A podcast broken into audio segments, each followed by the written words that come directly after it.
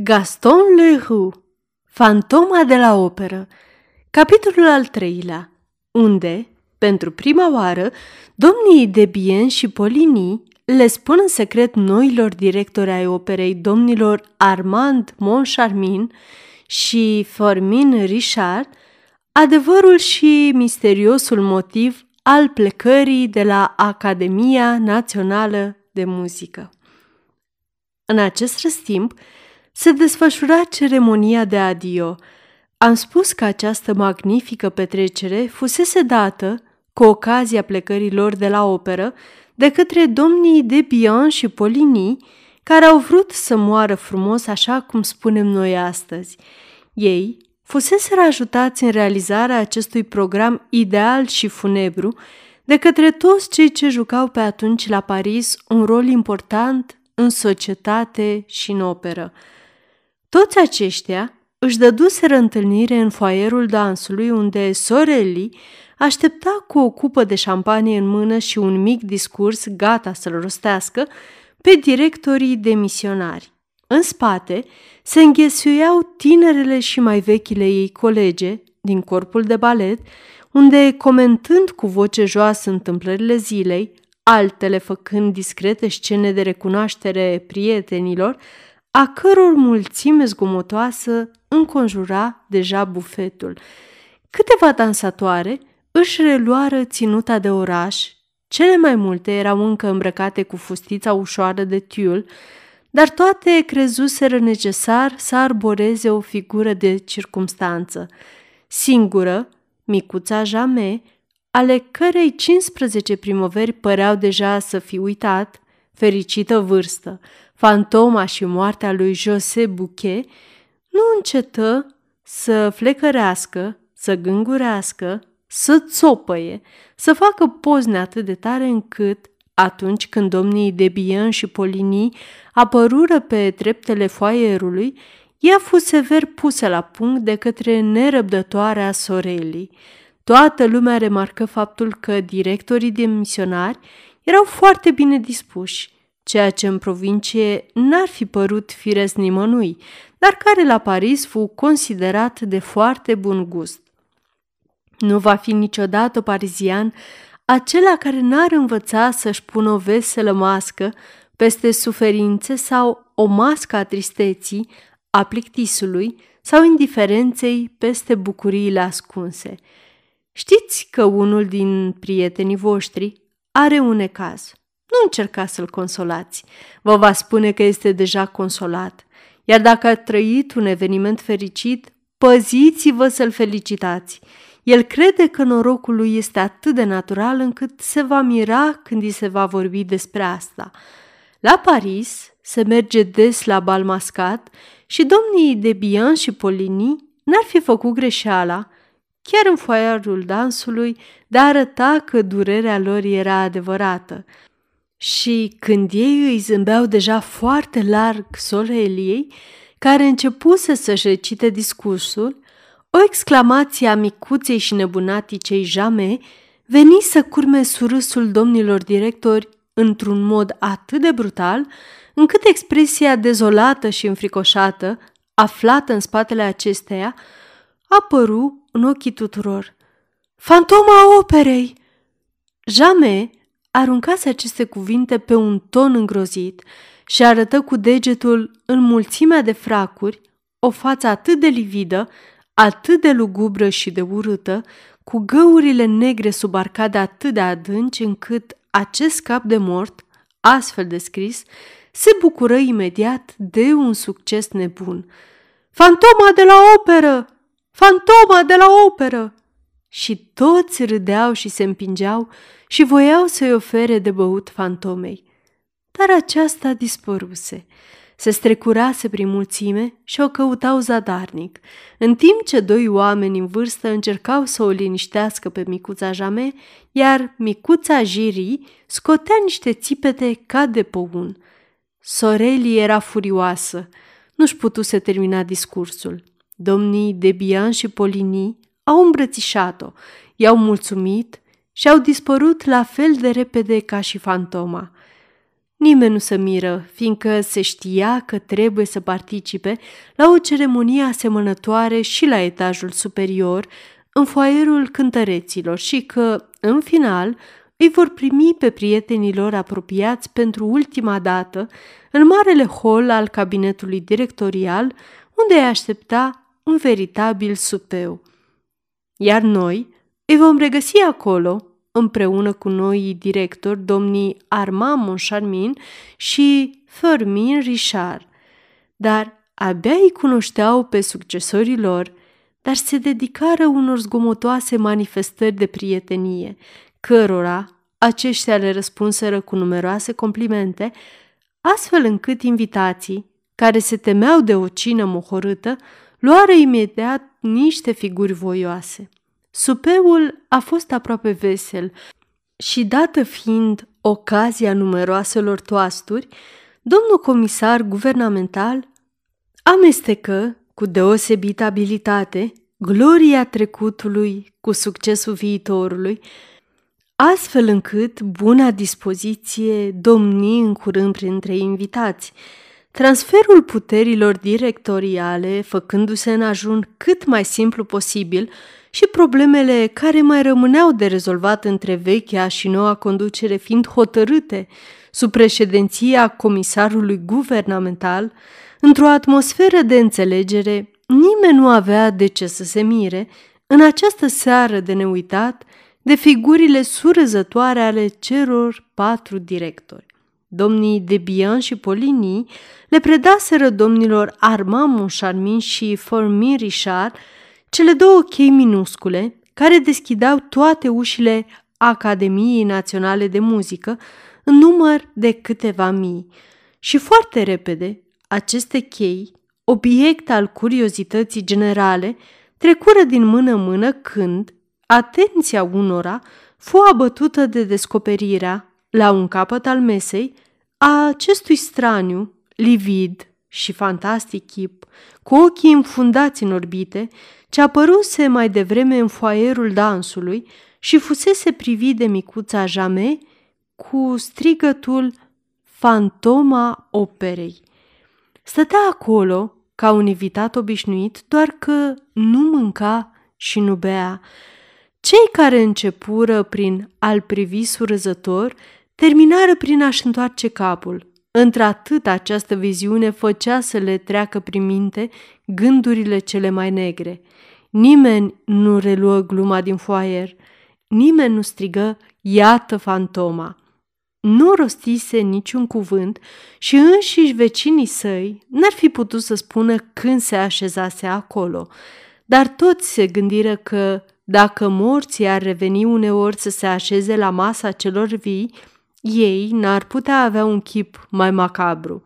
Prietenii domnilor Formin Richard și Armand Moncharmin au crezut că această ființă descarnată era un intim al domnilor de Bian și Polini, în timp ce prietenii acestora din urmă s-au gândit că acest cadavru face parte din clientela domnilor Richard și Moncharmin, astfel încât nicio întrebare, nicio observație neplăcută, nicio glumă de prost gust nu riscară să-l ofenseze pe acest oaspete venit de dincolo de mormânt. Câțiva invitați ce erau la curent cu legenda fantomei și cunoșteau descrierea ce o făcuse acesteia mașinistul șef, ei nu aveau cunoștință de moartea lui José Bouquet, găseau în sinea lor că bărbatul de la capătul mesei putea foarte bine să treacă drept realizarea vie a acelui personaj creat, după părerea lor, de neclintita superstiție a angajaților operei. Totuși, conform legendei, fantomei îi lipsea nasul, iar acest personaj avea unul, deși domnul Moncharmin afirmă în memoriile sale că nasul invitatului era transparent. Nasul său, spuse el, era lung, subțire și transparent, iar eu aș adăuga că acela ar fi putut fi un nas fals. Domnul Moncharmin putea să ia drept transparent ceea ce nu era decât lucitor.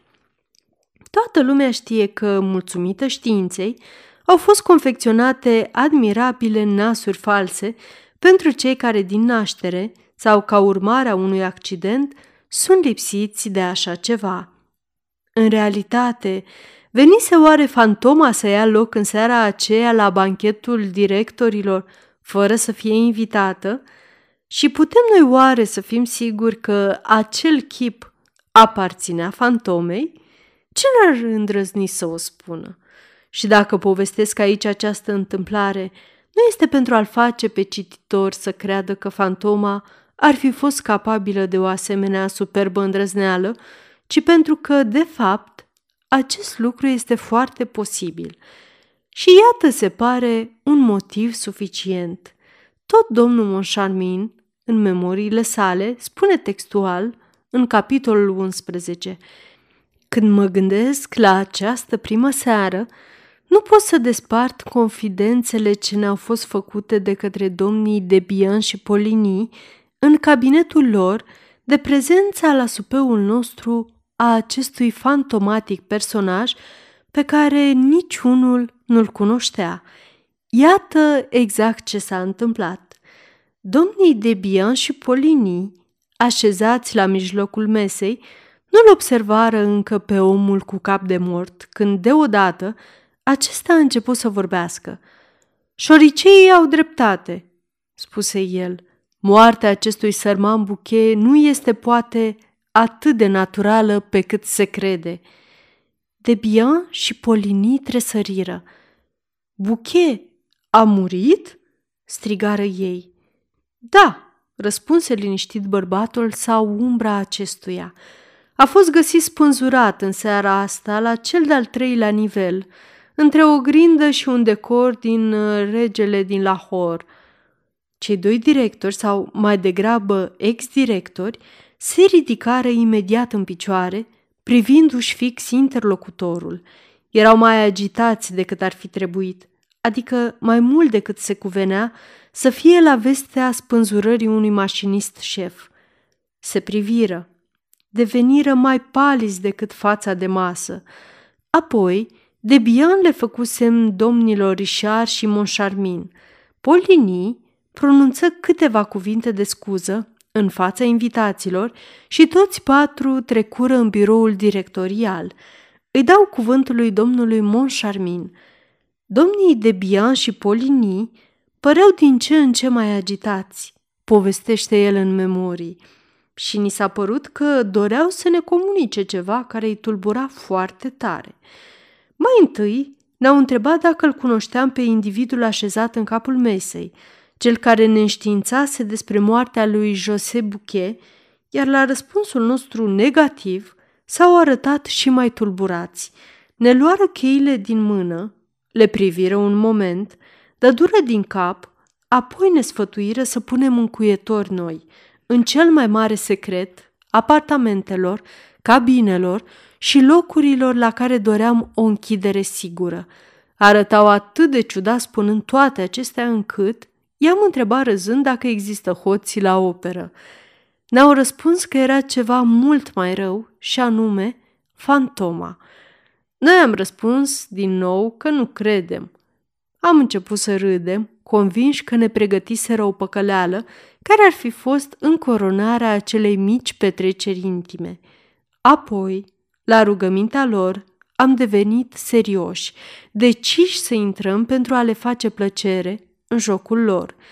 Ne spuseră că niciodată nu ne-ar fi vorbit de fantomă dacă n-ar fi primit din partea acesteia ordinul categoric de a ne cere să ne arătăm amabili și să îndeplinim absolut toate dorințele.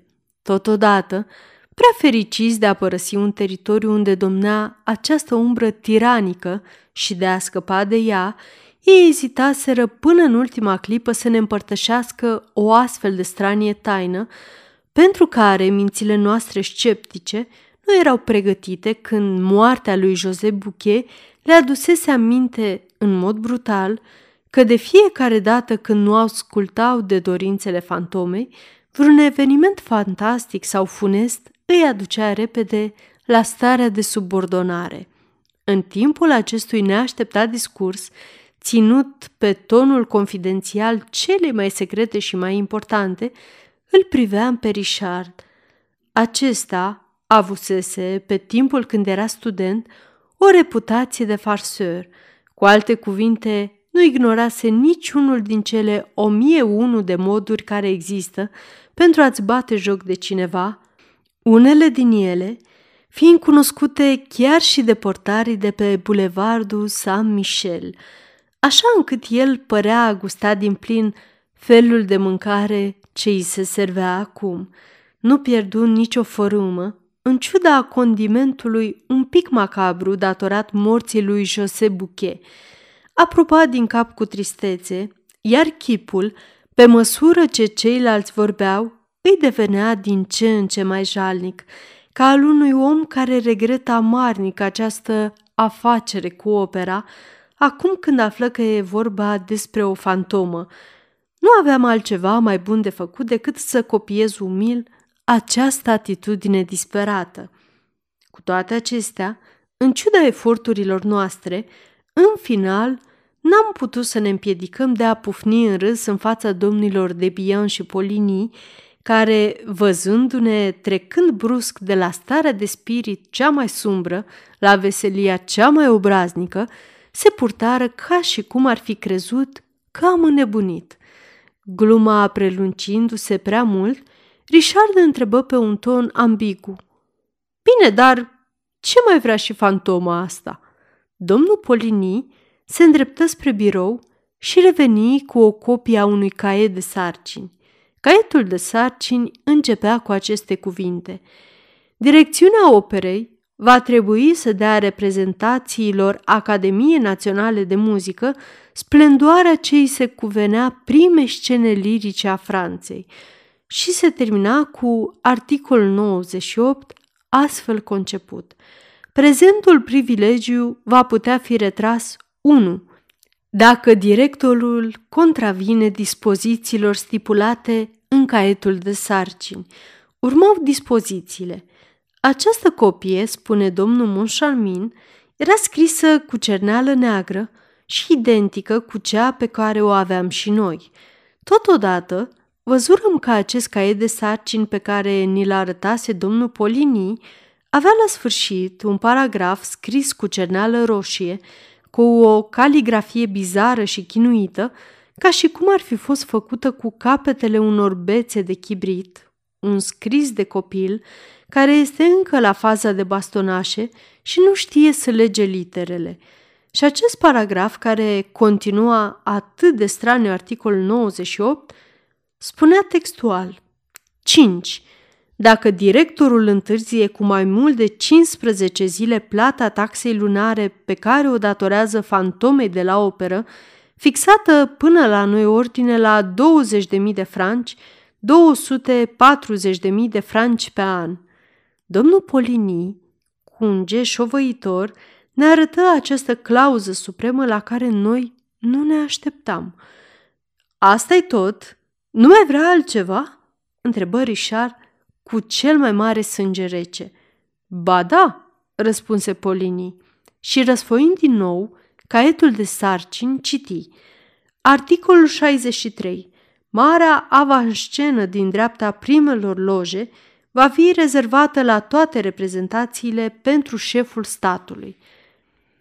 Loja numărul 20, lunea, precum și loja numărul 30, miercurea și vinerea, vor fi puse la dispoziția ministrului. Loja numărul 27 va fi rezervată în fiecare zi pentru prefectul de Sena și prefectul poliției.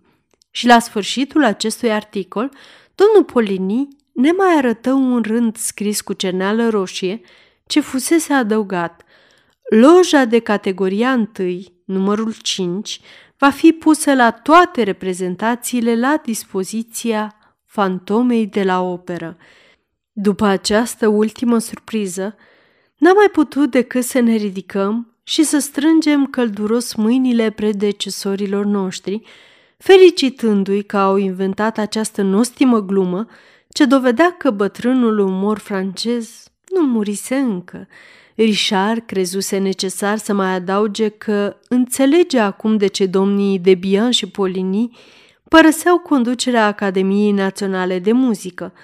Afacerile nu mai puteau merge cu o fantomă așa de exigentă. Evident, răspunse fără să clipească domnul Polini, 240.000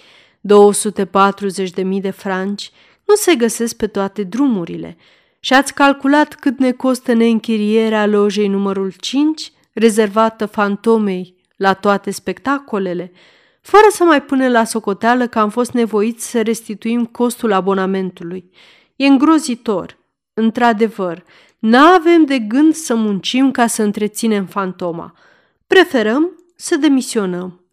Da, repetă domnul Debian, preferăm să plecăm, să mergem. Și se ridică. Richard spuse, bine, dar mi se pare că sunteți prea buni cu fantoma asta. Dacă aș avea pe cap o fantomă așa de jenantă, n-aș ezita să pun să fie arestată. Dar unde? Cum? strigare ei într-un glas.